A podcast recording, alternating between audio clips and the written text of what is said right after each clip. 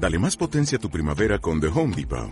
Obtén una potencia similar a la de la gasolina para podar, recortar y soplar con el sistema OnePlus de 18 voltios de Ryobi desde solo 89 dólares. Potencia para podar un tercio de un acre con una carga. Potencia para recortar el césped que dura hasta dos horas. Y fuerza de soplado de 110 millas por hora. Todo con una batería intercambiable. Llévate el sistema inalámbrico OnePlus de 18 voltios de Ryobi. Solo en The Home Depot. Haces más. Logras más.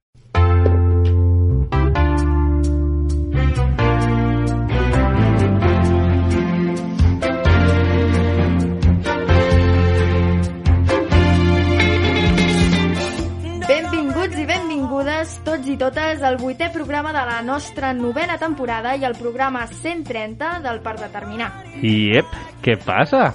Que aquí, traient, traient el lloc, Cecília. Sí, avui presento jo, I No sé. això? perquè fa poc va ser Sant Jordi i avui és un programa dedicat a la cultura. Fa poc va ser Sant Jordi i le reviento el sitio al Sergio. T'ha fotut la cadira, noi. Fa- Sí. Ostres, no, em giro i, clar, a veure, també he de dir una cosa, o sigui, un programa de Sant Jordi dedicat a la cultura, dedicat al llibre, a la literatura en si, a mi, que llegir no és una cosa que m'ocupi eh, totes les hores del dia, doncs, ostres, això ho ha de fer una persona que llegeix llibres de 800 pàgines com bueno, tu. bueno. A- Aviam, no, no llegeixo tants llibres, eh? No? Jo, crec, jo crec que la Cecília llegeix més que nosaltres tres junts. No, no, Que no, que no, que no, que no. També et dic una cosa. El dia de Sant Jordi, trae tot el libro. Que t'has portat avui un llibre que... Deixa'm un moment. Aviam, és que he portat el llibre Deixa'm, de deixa'm. l'editorial que avui entrevistarem. Sí, sí, sí, de la, de la Blanca. Eh, Sí. Això té quantes pàgines? 80 i alguna no? Ai, em va... Però que és, un, és una editorial de llibres breus. Sí, sí, però molt breus. Vale, vale, vale, ja està. Aquest és el meu. Bueno, doncs eh, no volem continuar el programa d'avui sense tenir un record a un amic que el passat 6 d'abril vam perdre, un lluitador pels drets socials, amic, com bé hem dit, el nostre estimat Arcadi Oliveres que ens va deixar. El passat 25 de març vam tenir el plaer de gaudir d'una estona amb ell, la nostra darrera estona amb ell, que ha donat tota la seva vida per la justícia social fent un munt de xerrades a l'any, com ens va explicar, fins inclús a l'últim moment, on estava obert a casa seva per, per tota la gent que volia anar a dir el seu últim adeu, no? La seva darrera entrevista als medis, que podeu escoltar al nostre iVox, Spotify o YouTube, sembla que la vam fer nosaltres, i per això volem començar el programa d'avui amb una frase encoratjadora en homenatge a ell, que la va dir ell mateix. I després, si us sembla, nois, la comentem. Quan veníem al cotxe dèiem no, eh, que el nostre amic Arcadi a veure si ens dona consells, no? De què ens espera. Cap ni un, cap ni un. cap.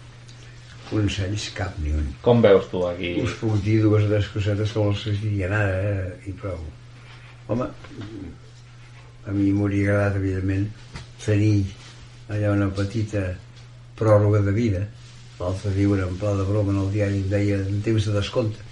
doncs que tingués una mica de temps de descompte i que en aquest temps de descompte hagués pogut fer una cosa més. Però tampoc em disgusta gaire, perquè amb els anys que porto ja n'he fet moltes i molta gent, començant per vosaltres mateixos, aquestes coses les fareu i les esteu fent. Per tant, que se'n facin més o menys té una importància relativa. Que m'agradaria que es fessin, sí, però es faran, segur. Afortunadament hi ha molta gent que treballa aquests temes, la preocupació, com us he dit abans, existeix, la gent treballa i per tant endavant. Què hem de fer? Bé, si voleu, en tres paraules, perquè si no sempre m'enrotllo massa. Primer, primer i de tot, i fonamental i bàsic, el que acabo de fer fa minuts. Reflexionar sobre el que passa. Quin món tenim i com es comporta. I què vol dir Messi, i què vol dir Mediamark, i què vol dir el futbol, i què vol dir la comunicació, i què vol dir no sé què. Això per una banda. Segon, saber què passa, reflexionar, i òbviament no hi ha altra solució. Intentar canviar-ho, perquè és obvi que la situació no ens agrada ni ens pot agradar mai. Per tant, primer, analitzem-la, segon, fem un esforç, sou un equip magnífic i més gent que podeu ser perquè vagin canviant les coses es pot fer eh, i tercera i per mi importantíssima tot i que l'he repetit moltíssimes vegades, perdem la por. Perdem sempre la por. Perquè el que intenten és imbuir-nos mal de caps, temors, que si la feina, que si el progrés eh, personal, tot això no té cap importància. Hem de ser capaços de perdre la por. I si hem de dir aquest senyor a la presó, hem de dir aquest senyor a la presó. Ens agradi o no ens agradi. I per tant, doncs, primer, analitzar. I vosaltres, jo diria, i ara sí que entro en el món dels consells que no hauria de dir, que esteu en aquest món dels mitjans de comunicació, és que potser la vostra posició és molt adequada per fer aquestes tres coses. Primera, reflexió sobre el que passa. Segon, esforç de transformació. I tercer, tirar-ho endavant, perdent la por. I callo. I callo. Molt bé. Bueno, va ser... Ha sigut una pèrdua, no? Molt gran, nois? Sí, sí. una pèrdua important, però a la vegada jo em porto un record que crec que m'acompanyarà fins que marxi jo, diguem-ne, ah, de la, el que vam viure aquella tarda, no? de, de l'últim regal que ens va fer l'Arcadi de, de compartir aquella estona, que no van ser ni 10, ni 15, ni 20 minuts, sinó que vam estar ja com pràcticament dues hores, Mm. i que va ser una última mostra, crec, de, de la seva generositat i de la seva forma de, de fer, no? de compartir amb nosaltres, que ens coneixíem, però que tampoc érem els seus amics més Mm. íntims, a tota una tarda, no? de les seves últimes tardes, i, bueno, i compartir aquella, aquella estona amb aquella familiaritat i amb aquella proximitat, no? Jo penso que sí, que és una llàstima que ja no hi sigui, però el seu missatge continua. I tot el que, en, en el que hi creia i el que hi pensava continua amb moltes persones que ho tirem endavant. I un exemple és que el seu llibre per Sant Jordi ha estat el segon més venut de, de no ficció en català. Sí. i això és una gran notícia, penso jo perquè vol dir que el seu missatge arriba a molta gent i que molta gent està disposada a tirar endavant el que, el que, el que hi pensava i el que creia Sí, jo quan vaig llegir, quan vaig llegir i vaig escoltar per la ràdio no, aquesta notícia que el llibre de l'Arcadi havia estat el, el segon més venut, vaig dir, ostres, mira, quina alegria allà on estic i el nostre amic Arcadi, no? perquè és el, és el millor regal, no?, el que la seva paraula continuï més viva que mai, havent-se anat, pues, ja fa, pues, un mes, no?, mig mes. Però bueno. Arcadi, no, ara no podem trucar, no? Però bueno, sabem que si truquéssim ens diries que sí.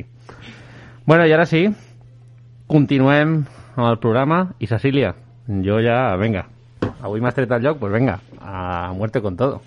Val, doncs, recordeu que ens podeu escoltar a Ràdio Ateneu del Clot l'últim dilluns de cada mes i a Ràdio Trini Jove al 91.6 de l'FM cada dijous de les 9 a les 10 de la nit.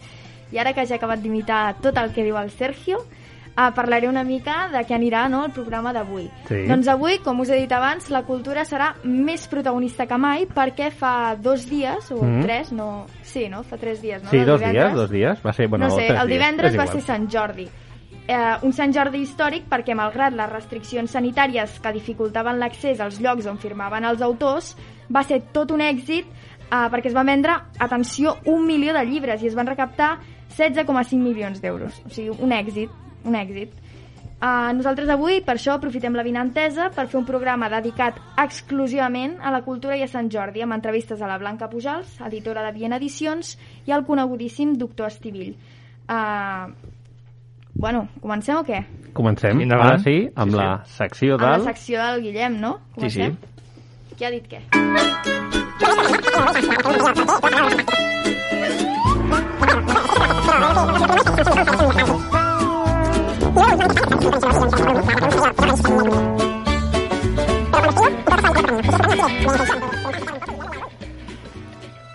Aquí comença qui ha dit què, un concurs on haureu d'endevinar qui és l'autor de tres frases que us diré. Uh, recordem que per cada frase us donaré tres opcions i vosaltres haureu d'encertar la correcta. El tema d'avui, com no podia ser d'altra manera, és literatura. Literatura, o sigui, a la Cecília jo amb avantatge, eh? perquè com a lectora ens supera a tots, em sembla. Sí, sí. Uh, fem un repàs ràpidament al marcador. Jesús? Sí, sí. Perquè tu vols, eh? No cal, eh? Bueno, sí, jo sóc el que queda pitjor, eh? Ah, sí, endavant, endavant. En quarta posició estic jo amb només 4 punts. En tercer lloc estàs tu, Sergio, amb 8 punts. No està malament, no està malament. En segona posició el Joan amb 9.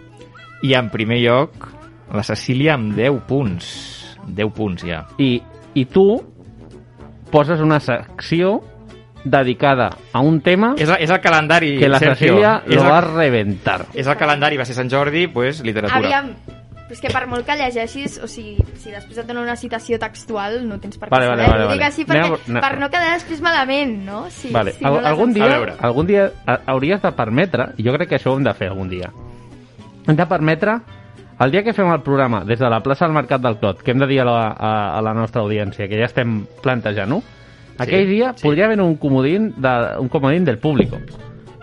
Eh? Aquell dia apunta tu, comodín del público. Molt bé. Eh? Ho apuntem, sí, sí. Ja, haig de dir que ja tinc la secció preparada pel dia que fem el Hòstia, programa al que carrer, eh? Ja està a punt la secció. Estranos. Molt bé, Molt bé. Vinga, va. Doncs vinga, som-hi, comencem. Primera frase. No es pot començar a escriure un conte sabent com acabarà ni què passarà. Ho ha dit Pere Caldés, Quim Monzó o Sergi Pàmies. Cecília, vinga, va. Qui ho ha dit, això? Aviam, em sembla que vaig llegir-ho en, un, en un article del Núvol. Em sembla que Ah. és el Quim Monzó, però potser, potser vaig errada, no ho sé, eh? Però... Dic Jo, jo no dic res, jo no I a dic sobre res. diu, potser vaig errada, eh? Que eso es como la frase. Venga. Jo no dic res. Joan, tu què diries? Saps el que faré, no, Guille? Amén. No sé, home. Aniràs a remolc de la Cecília? En aquesta ronda Pot, sí. pot, pot estar equivocada, Ja, eh? puc- Bueno, doncs fallarem equivocada, tots dos. Vale, vale. Però si està correcte, doncs T'emportes el punt. també Vull dir que m'endré jo. tots, tots tres escriuen contes, vull dir que no... Que Clar, clar, clar. Podia ser Vull dir que ho has fet- ho has Podia- posat difícil, eh? Sí, sí, clar, expressament. Podia ser qualsevol dels tres. Sergio, tu qui diries que és? Un tràiler. Un tràiler en- enganxado al Joan i enganxado a la al, al Cecília. remolc, també. Sí, sí. La caravana. Estem regalant-li el punt a Guillem, eh? Esteu, esteu jugant-vos tota una carta, Sí, eh? Espero que sí. Podem fer la secció avui que sempre comencis per la Cecília? No, No. Després, comen després comences tu. Hòstia. I haig de dir que la resposta correcta em sap molt de greu. Pere Caldés. Era Quim Monzó, me'n sap greu Ah, per mi, bien, bien! perquè no m'emporto el punt. Però, Vinga, la caravana. Molt bé, molt bé, Cecília. Bien. Som-hi a la caravana, tots. Us apunteu? Perquè... En fi, um, segona frase. Sempre he imaginat que el paradís seria algun tipus de biblioteca. Sergio, ara comences tu. Ho ha dit Borges, García Márquez o Vargas Llosa. A veure, també t'he de dir, per fortuna, conec, em sonen els tres noms. Bueno, Podrien no els, sonar-me. con- els coneixes? Sí, sí. Vale, vale, home. O sigui, no... Vale, qui, Eh, qui diries llavors, que ha dit aquesta frase, d'aquests tres? Jo, jo crec que el, el Vargas Llosa. Vargas Llosa? Uf, poco ánimo, eh, eh? aquesta... Poc, poc convençut et veig. Joan, Poco ánimo. Jo diré el García Márquez. Has dit el García Márquez, no? Segon? Borges, García Márquez o García Vargas Llosa? Márquez, vinga. Tu dius el García Dubto Márquez? entre el primer i el segon, però No si hi de ha, mullar... no hi ha nassos, eh, per no dir una altra cosa de- d'enganxar-se al remolc que Cecília, vinga. Que no ho sé, però... Vinga, diré- va, Vinga. arrisca, juga. Diré el Borges només Per perquè no guanya el Guillem. Per fotre't el no punt. facis, això, per favor. No fa... Per això no ho facis. T'ha fet una secció dedicada a tu. Ja, ja ho sé. Tingues però- una mica de cura pel Guillem. Home, per sea, un poquitín ahí de cariño. No, no vol que m'emporti el punt, eh? Que dolenta que és. Quina dius, va? No, Borges. Borges? No, no, sí, no, Sí, no, sí, no sí, sí. Eh, jo segueixo pensant... Bueno, digues la resposta. És Borges. Bueno, si vols ho canvio, eh? Vols canviar-la? Vols... Si vols ho No, canvio. no, A el, el que tu... No, no, no, guanyar, no vull eh? pressionar, el que tu vulguis. Sí, canvio, No, no, no va, canvio, va. No, si és que... De després me n'empenediré, però va, diré Sí, sí, el el que tu. Márquez i, i per dir, eh? Em pots dir la resposta? Perquè segur que no és la meva. I llavors... No és la teva. si Vale, em pots dir la... O sigui, m'ensenyes a mi? És per reconduir un poc, una mica la situació. Eh, segur? Segur? No, ara ja ho he dit, ara ja ho he dit. no, ja, no, no, ja, no hi ha, o mar, sigui, ja no hi ha marxa jo, jo ja he perdido. Segur? No, no, Segur que Home, Sergio, esteu convençuts? ja- És que si no ho és, és igual, que guanya el punt i ja està. Però segur? Per la meravellosa Però, secció. però segur? Sí, so, Que sí, sí, segur, vale, vale, va, segur, És segur. igual, va. Era Borges, efectivament, la, la que havies dit, la que havies dit. Mol, moltes gràcies, moltes gràcies, un punt per mi. Tercera i última frase. Un clàssic és un llibre que tothom admira però que ningú no hi ha llegit. Ho ha dit Mark Twain, Ernest Hemingway o Truman Capote. Cecília. Per què he de començar jo? Oh, que bien. Uh... Jo diré Twain. La conga... però... Que t'apuntes, t'apuntes a la Però compra, no, eh? no, no, però sense, No, ara saber no. absolutament res, eh? O sigui, Ara no. sense cap tipus Ara de no. Ara criteri. Vull dir... Perquè no la veig, no la veig convençuda. No No, no, no, convençuda, o sigui, no? ni, ni idea, eh? Qui, quina diries tu? No ho sé, dubtaria entre el Hemingway i l'altre, a l'últim. Quin era l'últim? Truman Capote, la sang freda, no sé si ho coneixeu. Sí, sí, bueno, Sí, la pel·li i tot això. La pel·lícula, sí. Doncs diré l'últim, va, Truman Capote. Capote, molt bé. va. Mira, va, jo, Sergio? jo perquè el, us estimo a tots, ja sabeu, però avui he de, he de, Què? he d'estimar una mica més el Joan, Vale. perquè el Joan el dissabte es va marcar un bolazo, senyor? que, un bolazo, que ara quan acabin això l'aplaudirem, perquè segur que la resposta és Truman Capote, i jo voy a muerte con Joan. Tu vas amb el Joan. Ramon sea así, me ha quedado perfecto. T'ha quedat molt bé el discurs, però no, no era Truman Capote, em sap greu. Qui era? Eh, Hemingway. Era Hemingway, Vaja. era Hemingway. La Bueno, ha però igualment, O sigui, igualment. Dos punts per mi, senyors i senyors. Bolazo Estàs del... més a prop de l'Oquí. Inflatori. Però bolazo del Joan es mereix un aplaudiment veritat, un aquí a la aplaudiment. taula del clot. Que no he encertat res, no? Bravo. Doncs pues mira, amb els dos que he dubtat, he fallat. És a dir, estava entre Márquez i Borges, és com Sí. Borges, però jo he dit Márquez. I ara dubtava entre el Capote i el Hemingway, he dit el Capote i ha sigut el Hemingway. Vaja, home. Lamentable avui, eh? Bueno, Pues mira, Només la caravana m'ha funcionat la primera vegada i prou. el remolc ha funcionat, això sí. Molt bé, molt bé. Ai, senyor. ¿Qué tal? ¿Cómo estáis? Bueno, estábamos aquí, Mary Jane y yo, escuchándoos. Y... ¡Wow! Hacéis un programazo, tíos. Es de puta madre. Que ya sé, Mary Jane, ya sé, no, no, no te tengo que decir palabrotas, palabrotas, pero cállate un momentito. Sí, perdonad, es Mary Jane, que es muy pesada. Que quería deciros solo una cosa. Un gran poder conlleva una gran responsabilidad. Y vosotros, todos los del programa Parda Terminar, tenéis este gran poder. Conservadlo, mimarlo, protegedlo. ¿Os lo dice vuestro amigo y vecino? Spiderman.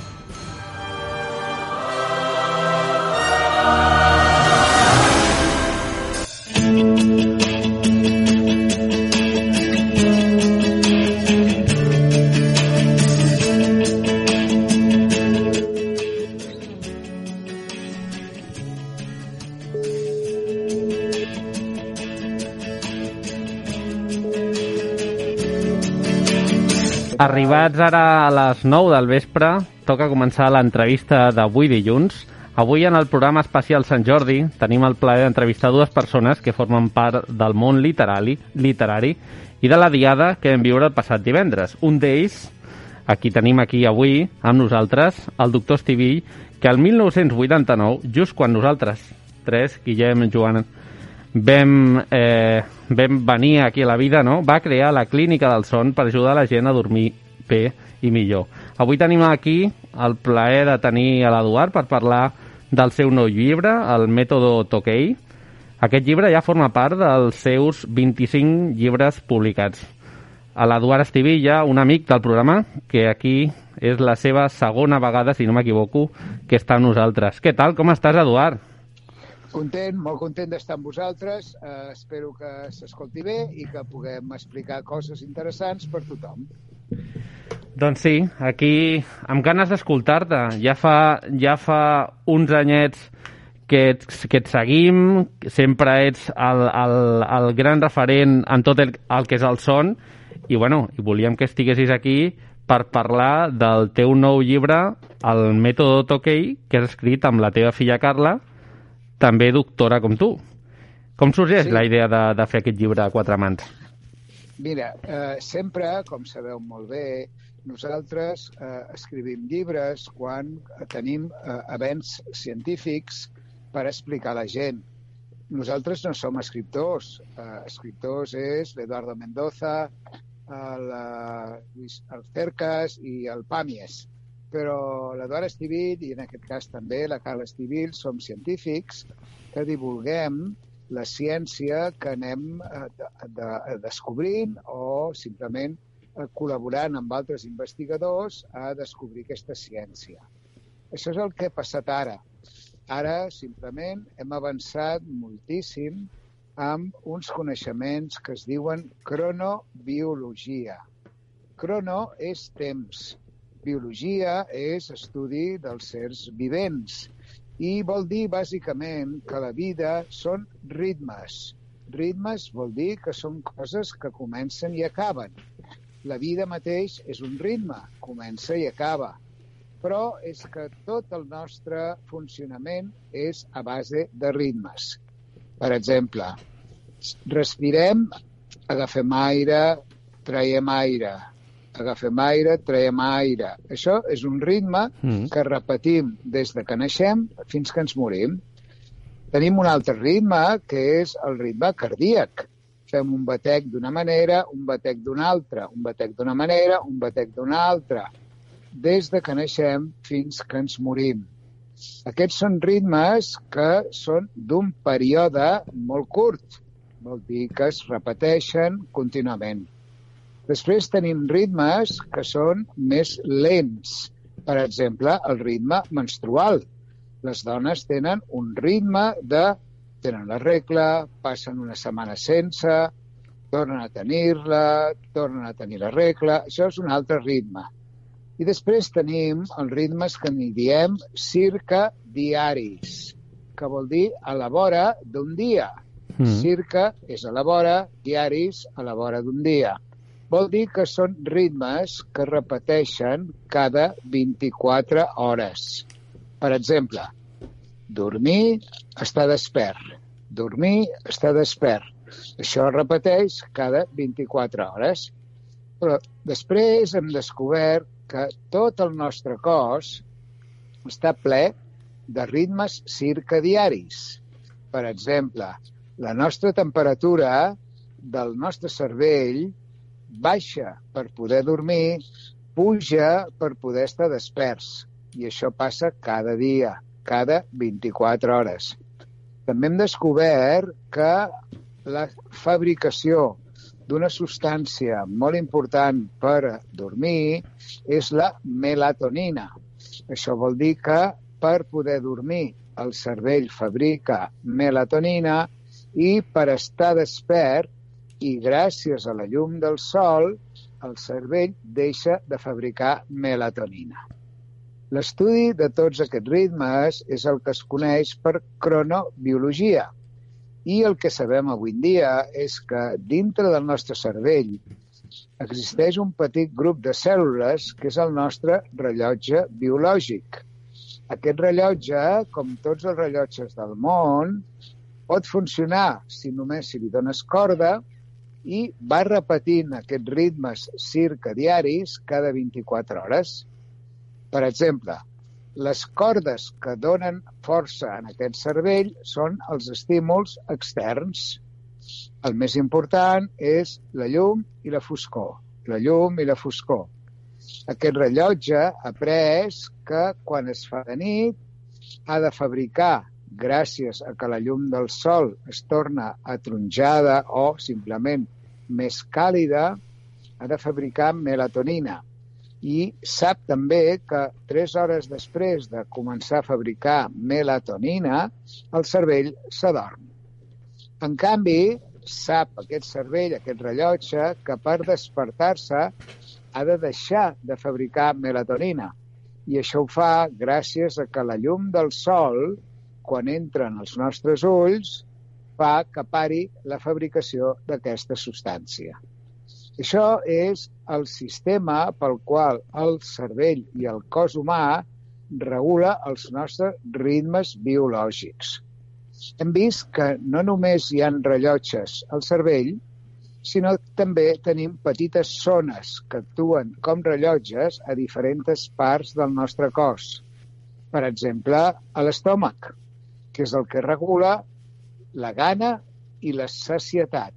Mm. Per exemple, rellotges que tenim en els nostres intestins que regulen la necessitat de les deposicions. Després tenim rellotges en a- tot el que és el nostre sistema digestiu que controla una cosa molt important que és la microbiota, que són tots aquests organismes, bacteris que tenim en el nostre cos que són necessàries per tenir una bona salut i que és precisament durant la nit quan fan la seva funció adequada.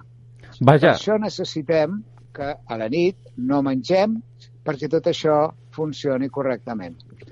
Ah, Eduard, això és... Eh, ho estàs explicant, evidentment, superbé, no? I, i jo mateix m'estic donant compte de, que, de, de lo complicat que és pel cos, no? I, i per això entenc aquest mètode, no?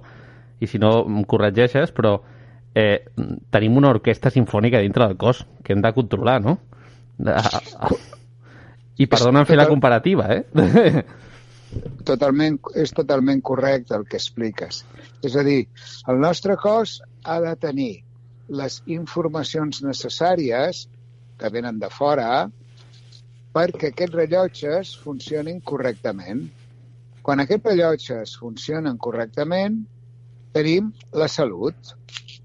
Quan vam descobrir tot això, que ho hem fet gràcies també a grans investigadors que tenim en el nostre país, com el doctor Juan Antonio Madrid i tot el seu equip, i també el doctor Antoni Díez Noguera i la seva col·laboradora Trinitat Cambres aquí a Barcelona, uh -huh. ens han ensenyat, perquè han descobert tots aquests sistemes de rellotges, que quan les cordes que donem en aquests rellotges són adequades, tenim salut.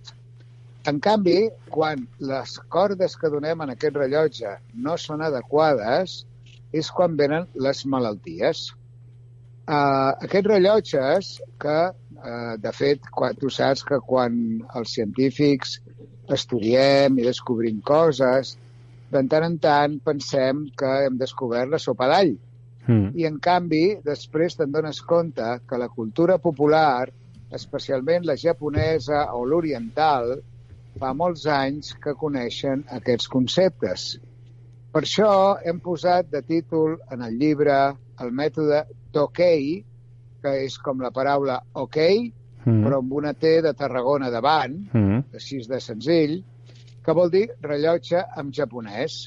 Ah. Perquè ells ja deien fa més de 200 anys enrere que en el cos humà existien unes estructures que, si estaven d'acord amb la seva naturalesa que els envoltava, fixa-t'hi bé, eh? Mm -hmm parlaven de la corda d'aquest rellotge, aleshores aquestes persones tenien salut. En realitat explicaven el mateix que nosaltres ara ens, hem, ens sembla que hem descobert, però que ells ja intuïen des de feia molts anys. Per això el nom del llibre es diu Mètode Tokei. Ara jo et faré una... Hem... Ara jo et faré una petita broma, Eduard, no? Però jo pensava, dic, ostres, aquí també han, han volgut buscar no, el, el mètode tot ok, no? De, de si fas sí, això, sí. la salut va bé, no? Bueno, és, és un joc de paraules, sí. però de fet és un honor a aquests ancestres que sempre en saben més que nosaltres, sempre. La cultura popular és molt sàvia. Des de fa molts anys, el que refereix al dormir, ja diuen coses importants que després els científics podem demostrar, però que ells, de forma intuïtiva, ja portaven a terme per tenir una bona salut. Per això el llibre eh, té una primera part que explica aquesta part teòrica que estic eh, eh, recomanant o esbrinant ara en aquest moment. Mm. Però després hi ha una sèrie de recomanacions que és el que en diem el mètode Tukey, és a dir, la forma de posar aquests rellotges en vora. Tenim un greu problema, un greu problema a la societat actual, i és que les cordes del rellotge que ara estem fent servir les han creat els homes. Vull dir, els polítics, els pedagogs, és a dir, els sistemes que la societat s'està organitzant. M'explico millor. Uh, a les cordes que posen en vora els rellotges, concretament, n'hi ha unes que són les cordes naturals, mm que seria la llum i la foscor. És el que passava amb els nostres besavis quan s'aixecaven amb la llum, feien exercici al camp, sobretot perquè eren pagesos de gran majoria, menjaven productes de proximitat, evidentment perquè no tenien altres productes. Per exemple, el meu besavi m'explicava el meu avi que es llevava al matí, anava a buscar un ou que havia fet la gallina la nit anterior, és a dir, menjava cuina o menjars aliments de quilòmetre zero. Això ara que ho fem tan important i sembla que haguem descobert la sopa d'all una altra vegada. En realitat, doncs, el besavi ho feia perquè estava d'acord, és a dir, les seves cordes, els seus estímuls externs en el seu rellotge, eren la llum i la foscor, i tot ho feia en relació amb això. Què ha passat després? Que la nostra cultura ha, ens ha exigit treballar 24 hores, tenir llum totes les hores del dia, llum artificial, utilitzar artilugis com ara són els mòbils, les pantalles, les tablets, els jocs, tot això són rutines externes, és a dir, són estímuls, són cordes que alteren el funcionament del nostre rellotge. Eh, I això és el que hem d'intentar canviar i per això hem donat aquestes normes en el llibre El mètode Tokei. Doncs, continuant amb el mètode Tokei, el meu company Guillem, a qui et presento ara, et vol fer unes preguntes. Bona nit, Eduard. Hola, encantat. Hola. Uh, de quina manera ha afectat la pandèmia el nostre rellotge intern? Moltíssim, moltíssim, perquè ha variat precisament aquestes cordes que venen de fora. El no tenir un horari fixe per llevar-nos, el no tenir l'exigència de uh, seguir uns hàbits higiènics adequats. Tu saps que molta gent amb la pandèmia a lo millor es dutxava a la nit en comptes de fer-ho al matí, eh, es vestien diferent, per exemple, si no sortíem de casa, doncs amb un xandall o uns leggings en teníem prou, menjàvem a deshores, no fèiem exercici, és a dir, havíem canviat tots els estímuls externs, és a dir, hem canviat totes les cordes que ens venen de fora. I això què provoca? Doncs provoca un augment del 30% de les persones que dormen malament. I la solució, precisament, és tornar a les rutines estrictes, encara que estiguem fent teletreball, encara que estiguem tancats amb les situacions més adverses.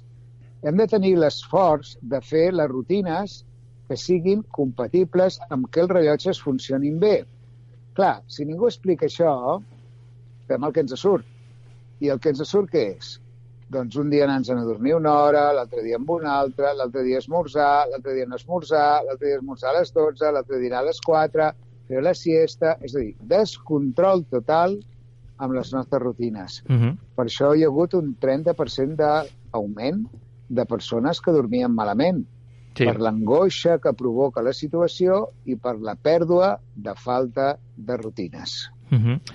Llavors, consideres que el, el teletreball eh, té més beneficis o més, és, més perjudicis per a la nostra salut física i mental? Com ho veus? Tot, tot depèn de com ho fa la persona.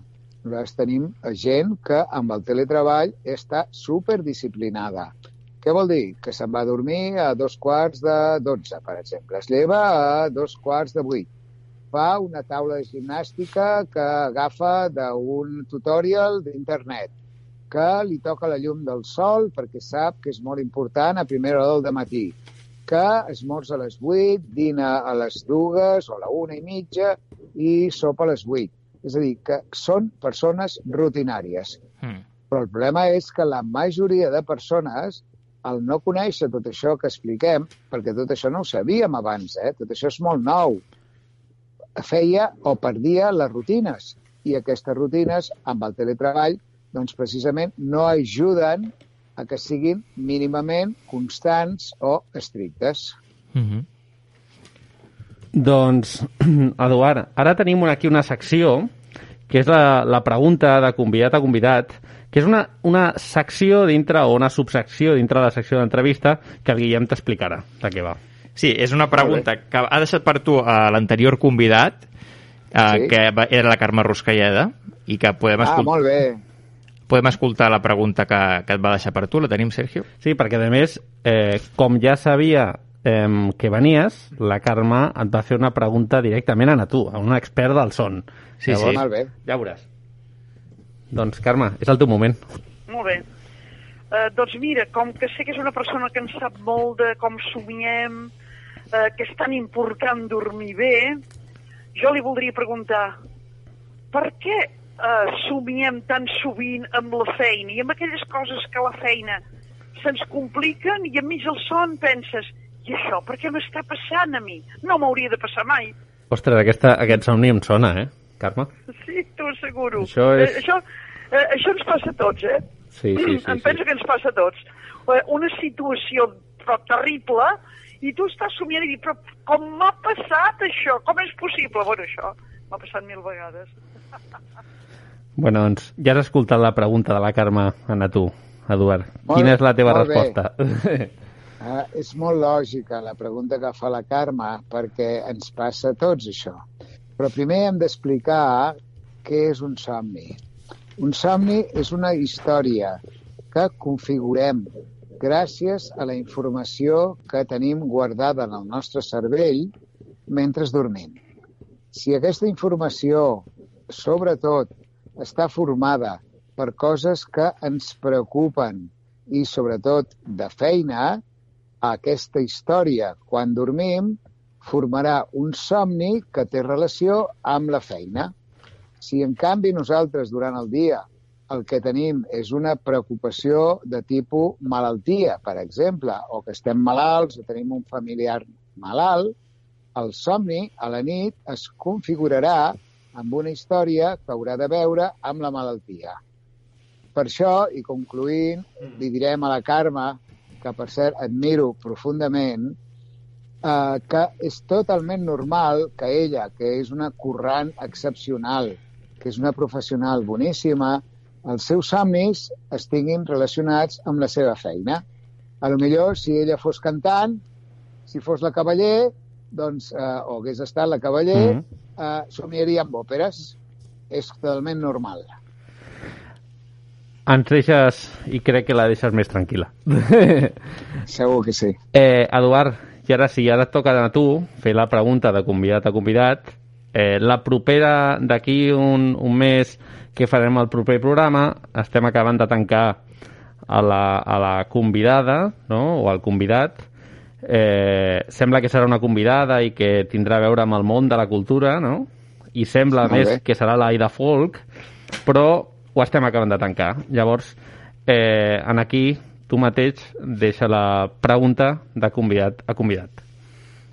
Molt bé, molt bé. Uh, la veritat és que el món de la cultura ha patit moltíssim i sempre és com uh, una mica l'ovella negra de la nostra societat. I jo li preguntaria que quins mecanismes podríem uh, adoptar o ella podria explicar-nos per, sobretot a la gent jove, que jo crec que és la més important, tingués aficions de tipus cultural, sigui quina sigui, música, teatre, literatura, és a dir, qualsevol tema relacionat amb pintura, tema relacionat amb la cultura, com els podríem estimular des de molt petits. Molt bé, Eduard. Eh, bueno, és un plaer tenir-te'n aquí. Sempre estàs disposat a ser present a, a la nostra petita, pe- petita ràdio. Eh, I, bueno, estàs convidat sempre que vulguis, això és casa teva. I abans d'acabar amb l'entrevista, vull demanar-te perdó per una cosa que vaig fer de petita a la teva consulta, i aquí és una intimitat, perquè m'ho ha explicat sempre els meus pares, quan em van portar una vegada, perquè jo sembla que era una mica guerrero a l'hora de, de dormir, i em van dir, tu quan vas anar a la consulta de l'Eduard Estivill vas pintar totes les cortines. I dic, bueno, a lo millor no sóc el primer.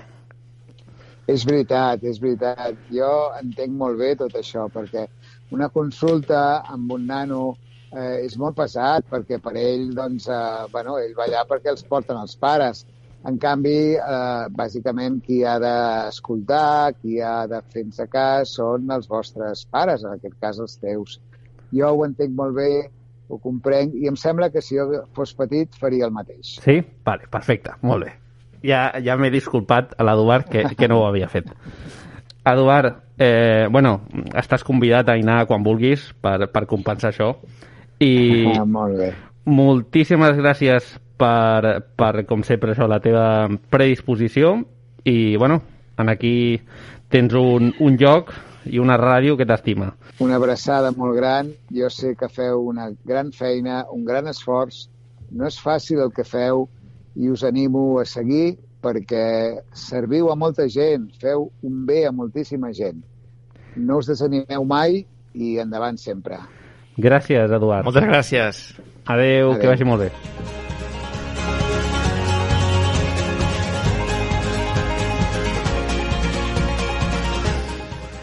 Bueno, bueno, bueno. Bueno, i ara et dono pas La meva primera entrevista. la teva primera entrevista. Bueno, i a més una persona que, Ja. Hòstia. perdona'm, però jo li diré. No, no, no, no. Jo li diré. No. Jo li diré. No, no, no. Jo li diré. Quan acabi l'entrevista li diré. Vale. Eh, bueno, ara comencem la secció de cultura. Per això esteu escoltant una de les sintonies que tenim que, com de vegades no es guarden amb, amb el nom que jo vull, doncs surt aquella, no? Doncs avui la Cecília toca la seva agenda cultural, però vam pensar no, que avui era un bon dia per fer un programa especial dedicat a Sant Jordi i per això entrevistar, entrevistarem a la persona que va abans de l'autor, no? perquè al final tot el Sant Jordi no seria viable ni possible sense el paper, el paper dels editors, que són qui organitzen totes les fires com pot ser Sant Jordi, les recollides de, les, les signatures i tot això. I per això, ara, Cecília, t'ho deixo a tu. Jo m'encarrego de marcar el telèfon i anem a trucar aquí. A la Blanca Pujals. Doncs vinga, va, escoltem la música ben forta. break my step and relent. You forgave and I won't forget. Avui a la secció de cultura eh, parlarem d'un tema molt especial, perquè parlarem de la Blanca Pujals. Eh, la Blanca és editora de Viena Edicions i és la directora de la col·lecció Petits Plaers i d'una altra col·lecció que acaba de sortir, el, bueno, els dos primers llibres, que es diu Club Victòria. Totes dues podem dir que ho estan patant, sobretot Petits Plaers. Petits Plaers, per aquells que no ho sapigueu, és una col·lecció que recull llibres que compleixen una sèrie de requisits. Són breus, d'autor clàssics i introbables en català. Avui hem portat a la Blanca Pujals perquè ens en parli. Hola Blanca, què tal? Hola, molt bona nit. Moltes Què gràcies tal? per convidar-me. Quina il·lusió que hagis pogut venir. Bueno, per telèfon, que ja és molt, eh? Bé, doncs, uh, la meva primera pregunta per tu és com vas començar la col·lecció de Petits Plaers? Perquè tinc entès que va ser el teu treball final de màster, però com vas tenir la idea de fer una col·lecció de llibres breus? D'on va sorgir tot això? Doncs va sorgir perquè jo no soc... Jo no, eh, no he fet cap eh, carrera de lletres, sinó que vaig fer dret. Llavors la majoria dels meus amics també són advocats, són enginyers, farmacèutics, i el que em vaig adonar que quan vam començar a treballar, que la gent va intentar recuperar la lectura, és que quan deixava aquests llibres curtets, aquestes novel·les, aquelles que t'enganxen, que no es pots deixar i que a més les pots llegir d'una tirada, ho petaven, en plan agradaven moltíssim. En canvi, quan deixava llibres que m'agradaven molt però que potser tenien 300 pàgines, doncs ja no me'ls tornaven, ja no volien més recomanacions, tal. I vaig pensar, què tenen en comú aquests llibres? I vaig dir, ostres, és que tots són novel·les breus. Llavors d'aquí em va venir la idea de la col·lecció. Llavors la vaig presentar al projecte final de màster i em van dir que sí, que tenia molt de sentit i la vaig presentar a Viena. Que bé, i es pot saber quina nota vas treure al treball aquest de fi de màster o què? Perquè, clar, ostres, és una idea que ara ho ha patat molt, no? Et devien posar un 10, no? No, doncs un 8,9. Ah, ah, ni el 9. Em va quedar clavat aquest 8,9, jo volia el 9. Eh, on està el professor? Eh? Aquest és el Sergio. El, bu- un 8,9, eh? Un 8,9, que, que això és un 9. Això, I ara el ostres. professor deu sí? estar plorant, eh? Bé, la meva altra pregunta és per què vas escollir, per què vas apostar pels clàssics del segle, sobretot del segle XIX i del segle XX, no? O sigui, va ser pel simple fet dels drets d'autor o com va anar la cosa? Bueno, és que aquest, aquest gènere de la novel·la, sobretot, ho peta molt fort el 19 i el 20. Llavors, la majoria de textos són d'aquesta època. Llavors, les del 21, en general, clar, són massa recents i estàs con, amb el mercat de- d'anar a Frankfurt, de la meva actualitat, de barallar-te amb altres editorials per Mm. l'inèdit, i és un altre mercat. O sigui, jo estic sobretot amb autors morts. Hmm. I ara que parlàvem de la brevetat, Blanca, eh, penses que en un món en què cada cop s'imposa més aquesta cultura audiovisual, amb tota aquesta falera no? de les sèries i les xarxes socials, creus que la brevetat és un valor dels nostres temps? I sobretot vull que em responguis a aquesta pregunta. Creus que la brevetat a la literatura és una cosa que s'imposarà en un futur? O sigui, cada cop més?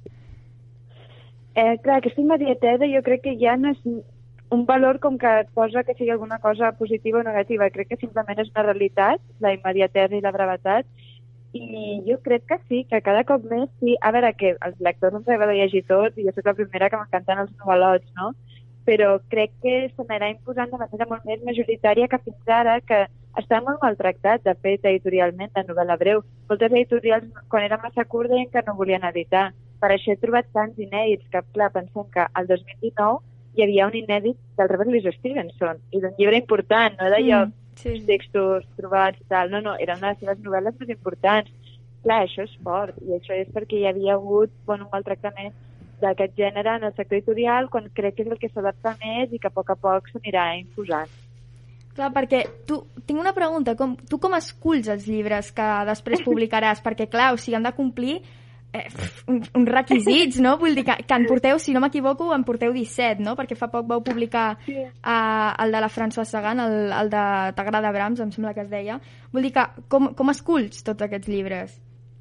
Clar, la veritat és que és llegint molt i pensant bueno, en aquests eh, criteris que tinc, que és que sigui una novel·la breu, que sigui alta literatura i que enganxi, que això per mi també és molt important. El criteri que enganxi, que no sigui un llibre que el vulgui regalar a les persones que estimo, tenir l'habitació.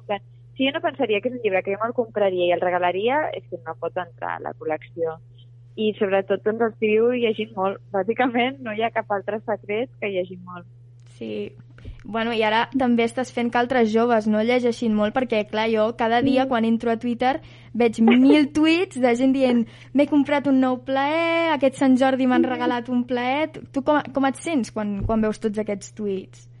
Clar, a mi em fa moltíssima il·lusió, perquè per començar la feina d'editor al final és recomanar uns llibres als amics que no coneixes, no? Però a més, clar, sobretot que gent tan jove estigui emocionada perquè s'ha comprat una obra de Chekhov, de Turgenev, d'autors que porten molts anys morts i que són clàssics i que... O sigui, són llibres que hi havia hagut com un estigma cap als clàssics, la gent no volia llegir clàssics, però en realitat, si és que és clàssic, és que ha passat doncs, la prova de molts anys i de molts lectors, no? Per mi és com un, un, un valor de qualitat, no al revés. I, però clar, m'emociona que gent tan jove també el dia de Sant Jordi, quan em venien nois i noies de 18-20 anys emocionats perquè volien comprar un petit plaer, clar, i se'm feia la bava, em semblava... Bueno, estava super emocionada, va ser molt bonic. Clar, clar. Quins... T'atreviries a dir quins són els, els que es van vendre més a Sant Jordi dels petits plaers? O directament la gent va agafar el primer que va veure perquè, clar, o sigui, no m'estranya amb aquestes edicions tan precioses és que ni tan sols et llegeixes la contraportada, ja l'engrapes i apa, adéu, saps? Moltes gràcies. Intentem que siguin bastant llaminers i clar, la parada teníem els que teníem perquè estaven distribuïts a llibreries i va quedar el que va quedar. Jo crec que el de la Sagan sempre funciona bé i el viatge com que té una coberta també tan estiuenca, però però sí, de vegades em sorprèn perquè després a l'Insta veig que potser un que pensava que no s'havia venut tant, s'ha venut moltíssim. Llavors, Mm. fins que no tinguem els números no m'atreveixo a dir gaire cosa, però molt contenta perquè el que volia aconseguir és que fos una col·lecció-col·lecció i no una col·lecció d'un sol títol i que la gent doncs, no, no només anés a pel ball, sinó que, que per qualsevol dels títols, que al final, ah, doncs no hi ha el ball, ah, doncs m'agafo l'altre. Em feia Sí, por quedar-nos com això, una col·lecció d'un títol, i en canvi doncs, que la gent hagi entès que era una col·lecció i que has d'anar a buscar el següent un cop l'acabis perquè trobaràs una altra píldora de literatura, doncs això era com el màxim objectiu i em pensava que no ho aconseguiríem i menys en tan poc temps i estic super contenta. I sobretot d'agrair la confiança als lectors, no? que després d'haver llegit una, en van a buscar un altre perquè confien no? que el següent els agradarà. Clar, és que, o sigui, de fet, ha generat una miqueta al contrari, no? Perquè jo de vegades, jo mateixa, personalment, de vegades vaig a les llibreries i no sé quin petit plaer agafar. Els vull tots. Llavors, ens podria... No sé, quin seria més o menys el teu top 3 de petits plaers? Perquè així els meus companys que mai, han, mai heu llegit un petit plaer, no, encara? Vosaltres? No, No, no. no. Doncs per quin, quin, quins en recomanaries, no?, perquè els meus companys comencin a llegir petits plaers? Clar, jo això és difícil de respondre perquè jo els recomanaria tots, no? però crec que alguns molt fàcils per començar, per exemple, és Bon dia tristesa o El viatge. Crec que són molt... Bueno, que tenen un punt estiuenc que també crec que tots estem com molt fans de la pluja, que pari de ploure ja, sisplau. Sí. I aquests són super estiuencs i et traslladen molt allí i a més tenen un punt aquest que te'ls acabes molt ràpid. Bueno, tots, no? Però que jo crec que és molt engrescador començar un llibre i saber que te'l pots acabar aquell mateix cap de setmana. Sí, sí, és que, home, la satisfacció més d'acabar-te un llibre ràpidament, no? I, i, i escolta, um, ens podries fer, ara que tampoc tenim tants oients, ens podries fer... Com que no? Com que Home, no? Aviam, som una, una, una ràdio de barri, no? 3.000 oients. Ens podries fer algun spoiler dels següents petits plaers, no? O sigui, quan s'acabarà això? Perquè, clar, o sigui, com he dit abans, o sigui, el, pues, ja ha d'haver- han d'haver complir tants requisits aquests llibres que, clar, o sigui, no, no, quan, quan acabarà això? Quan s'acabarà? Vull dir, què teniu pensat? Es pot A dir? veure, la idea de moment és que no s'acabi, perquè que queda molta feina per fer i a més més en català, perquè al final pues, hi ha molta cosa a traduir, hi ha moltíssima cosa inèdita, molta cosa abandonada, molta cosa que potser es va traduir abans de la guerra i que clar, aquestes traduccions s'han de tornar a fer. Llavors, la idea ara no tenim no tenim un límit, o sigui, serà fins que la gent vulgui llegir novel·les breus i petits plaers, nosaltres intentarem proporcionar-los. I així de novetat, va, us dir que el proper que arribarà el mes que ve és el de és Erengard, de Karen Blixit, que és la mateixa autora de El Festia Babet, i és una passada, perquè és com un... entre el conte faula medieval, és com una revisió del, del Don Joan, és, és com un relat perfecte, i a més és que cada cop, bueno, el vaig llegir en castellà en la traducció de Javier Marías, i ara l'he tornat a llegir una traducció nova que ha fet la Maria Rosic, que és boníssima, i és que més cada cop que llegeixo un llibre de la Karen Blixen, és que penso que bona que ets cabrona, o sigui, és que és molt bona, té cada frase tan ben tancada, o sigui, és que no té, no té una sigui, és un llibre rodó. Clar, perquè tu tots aquests llibres els devies haver llegit en castellà, no? Perquè encara no es, no es podien trobar, oi, en català? És aquesta la feina que Clar, justament en esteu fent vosaltres. En anglès, en, en idiomes que pugui entendre. Clar, per exemple, Karen Blixen, que escrivia en danès, doncs el danès encara no, no el porto bé. O els del rus també, els he de llegir doncs, les traduccions que trobo. I, I per acabar, que han, hem parlat molt de petits plaers, però sap una, més una mica, no? Sap una mica de greu per, pel Club Victòria, perquè, clar, no t'hem preguntat absolutament res de Club Victòria. Jo tinc una pregunta perquè l'altre dia llegint... Uh, bueno, sabeu que teniu aquesta, la pàgina web, no? Doncs sabeu, la descripció de Club Victòria deia que eren llibres que, public, que era una col·lecció de novel·les clàssiques angleses. I vaig pensar, per què angleses? Perquè us agrada aquest mundillo així victorià o exactament perquè, per què vau decidir publicar uh, novel·les angleses? És que és un tipus de literatura molt concret que es va donar a finals del 18, al 19 i principis del 20, i és un estil que, que, bueno, que ja sents clàssics com són o sigui, la Jane Austen, les germanes Bronte, Trollope, tots aquests, que eh, Thomas Hardy, que es va donar allí és un tipus de lectura molt concret que quan que com a lectora tu el vols tenir en la mateixa col·lecció i de fet a tot arreu del món ja existeixen eh, col·leccions similars que tindran una edició diferent, uns títols més o menys, però és una cosa que tot arreu hi és i que jo creia que en català havia de trobar-se i a mi també doncs, em queia l'ànima als, pe als peus quan veia que hi havia certs doncs, títols de Jane Austen que estaven descatalogats, que em semblava fortíssim. Llavors és un tipus de lectora, no sé, que també com a lectors en certa edat, com de formació, també crec que són importants llegir aquests llibres i aquí, doncs, per exemple, Anna Karenina, que m'encanta, Mm. no, és de, no és del mateix mm, mapa, o sigui, és un altre estil. Llavors, és un tipus de literatura molt concret que a nosaltres ens encantava, que té una estètica molt concreta i que hem decidit que ho volíem fer junts. Que bé, sí, sí. I s'agraeix, eh, perquè es van reeditant i reeditant aquests llibres, però sempre en castellà, i jo la veritat que de vegades he, trobat, he intentat trobar Jane Austen o, o bueno, aquesta gent, amb aquests eh, tipus d'autors a les llibreries en català, i la veritat és que no els he trobat mai, o sigui que s'agraeix la vostra feina. que bé. Bu bueno, Blanca, ara, ara entro jo, ¿vale? Ui. I... Ui, ui, ui. No, no, no, no cal. No, entro jo per... per... Com, com ha anat l'entrevista? Què, què t'ha semblat? Com ho ha fet la Cecília? Perquè t'he de dir una cosa, perquè ja no ho dirà. En directe? Eh, sí, sí, això és en sí, directe. Sí, és en directe, eh? Eh, Cecília, eh, la, Ceci la Cecília eh, Blanca, ho hem de dir, eh, té, té molta estima a, a la teva col·lecció i, i en la teva persona. No, I és, no, no. és molt fan de, de tot el que fas i li feia molta il·lusió tenir-te'n aquí al programa. És una intimitat del programa, però crec no és fàcil fer una entrevista, eh, la teva primera entrevista, com ha fet la Sí, Cecília, era la meva primera entrevista. a la persona a la que aprecia. I dic, ostres, això s'ha de dir, i ja està. Doncs moltes felicitats, jo m'he sentit molt còmoda i m'ha agradat molt. Ta- també també t'he de dir una cosa, eh? Tu has fet la, la persona més qualificada de l'equip en termes literaris, perquè potser els altres eh, d'aquí eh, podríem dir poca cosa, no? O sigui que eh, moltes gràcies, Blanca. No sé si vols dir alguna cosa, Cecília.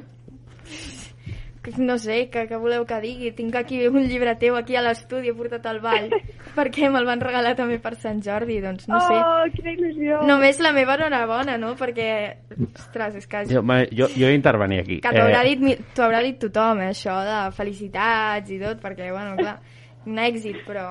Blanca, com ho hem de fer eh, perquè, perquè la Cecília tingui el seu llibre firmat?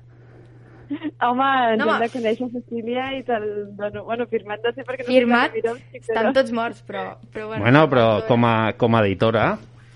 Ah, i ara, I tant, i tant. Blanca, escolta, que tinc una pregunta, tinc una pregunta personal, d'acord? Digue'm. Existeix la possibilitat de comprar-se un pack de tots els de tots els petits plaers o és allò que n'has d'anar comprant un per un, no? Per assaborir-los millor. És que no ho sé, però és que em fa molta ràbia perquè sempre me'ls vull endur tots, llavors. Bueno, no sé, aquesta pregu- era aquesta la pregunta, si existeix la possibilitat de comprar-ho en pack o, o com va la cosa. No, de moment no els fem un per un, perquè clar, com que gairebé no un al mes, però quasi m'ha sortit un de nou, pues, de moment és un per un. Clar, és clar. Tampoc esperàvem que la gent eh, fos tan pro col·lecció i anés a buscar un altre, eh? O sigui, jo estic molt contenta i molt agraïda perquè no, no m'ho esperava per res i, i està molt bé, bueno, estic molt contenta. Bueno, doncs, Blanca, un plaer. I vull fer una petita reflexió. Suposo que t'has passat els petits plaers perquè durant la carrera de dret eh, els petits plaers eren pocs, no? Perquè eren llibres molt totxos, no? I llavors vas dir, vaig a compensar-ho i vaig a fer llibres més, més primets, no? Sí, sí. El comediante. Molt bé, doncs, Blanca, un plaer. I... Un plaer, un plaer. Mai més ben dit. Exacte, un gran plaer. Moltes gràcies per convidar-me. Vinga, una abraçada. Moltes gràcies, Adéu. Blanca. Bona Adéu. nit. Adéu.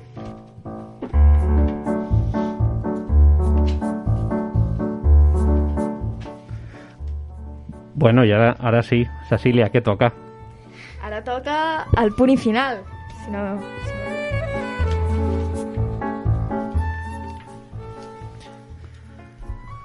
Comencem el programa amb un comiat. Aquest abril, la veu del nostre estimat Arcadi s'ha apagat. El seu missatge, però, segueix viu i serà etern. Gràcies per aquella última tarda. Gràcies per tant, mestre. Sant Jordi ens ha abraçat amb flors i llibres, amb sol i amb una forta olor de primavera. Les princeses ja s'espavilen soles i els dracs no són feres criminals, tenen cor i també ploren. La vida i els seus ritmes, el temps i el seu tic-tac. Toca tornar a escoltar allò més essencial, a la natura, que al final és la més sàvia. Que mai ens falti la cultura, ens dona ales i ens fa lliures. Amén. Eh, bueno, jo aquesta temporada no em cansaré de dir-ho, però la propera temporada no hi haurà música al final. Ah, no? Hi haurà el poema. A mi em sembla bé. I? Punt i, fora. punt i final, Final. O sigui, jo crec que la Exacte. secció l'any que ve podria ser punt i final, final. bueno, pues a veure, Bueno, és un matís, vull dir que, en sí, realitat... Sí. Podem provar-ho, a veure què tal. Abans del comiat que farà la Cecília, eh, posarem una cançoneta per acabar aquest programa. Una cançoneta que potser molts coneixem, però no tots som conscients de qui és un dels seus arquitectes musicals. Però aquest arquitecte musical és el nostre estimat Eduard Estivill, que fa res, fa poqueta estona hem tingut aquí... Sí, sí, Joan, sí, sí. L'Eduard Estivill és l'autor de Paf era un drac màgic que, que jo l'he cantat 200.000 vegades a la meva vida com a esplayero. Brutal. Escoltem-la.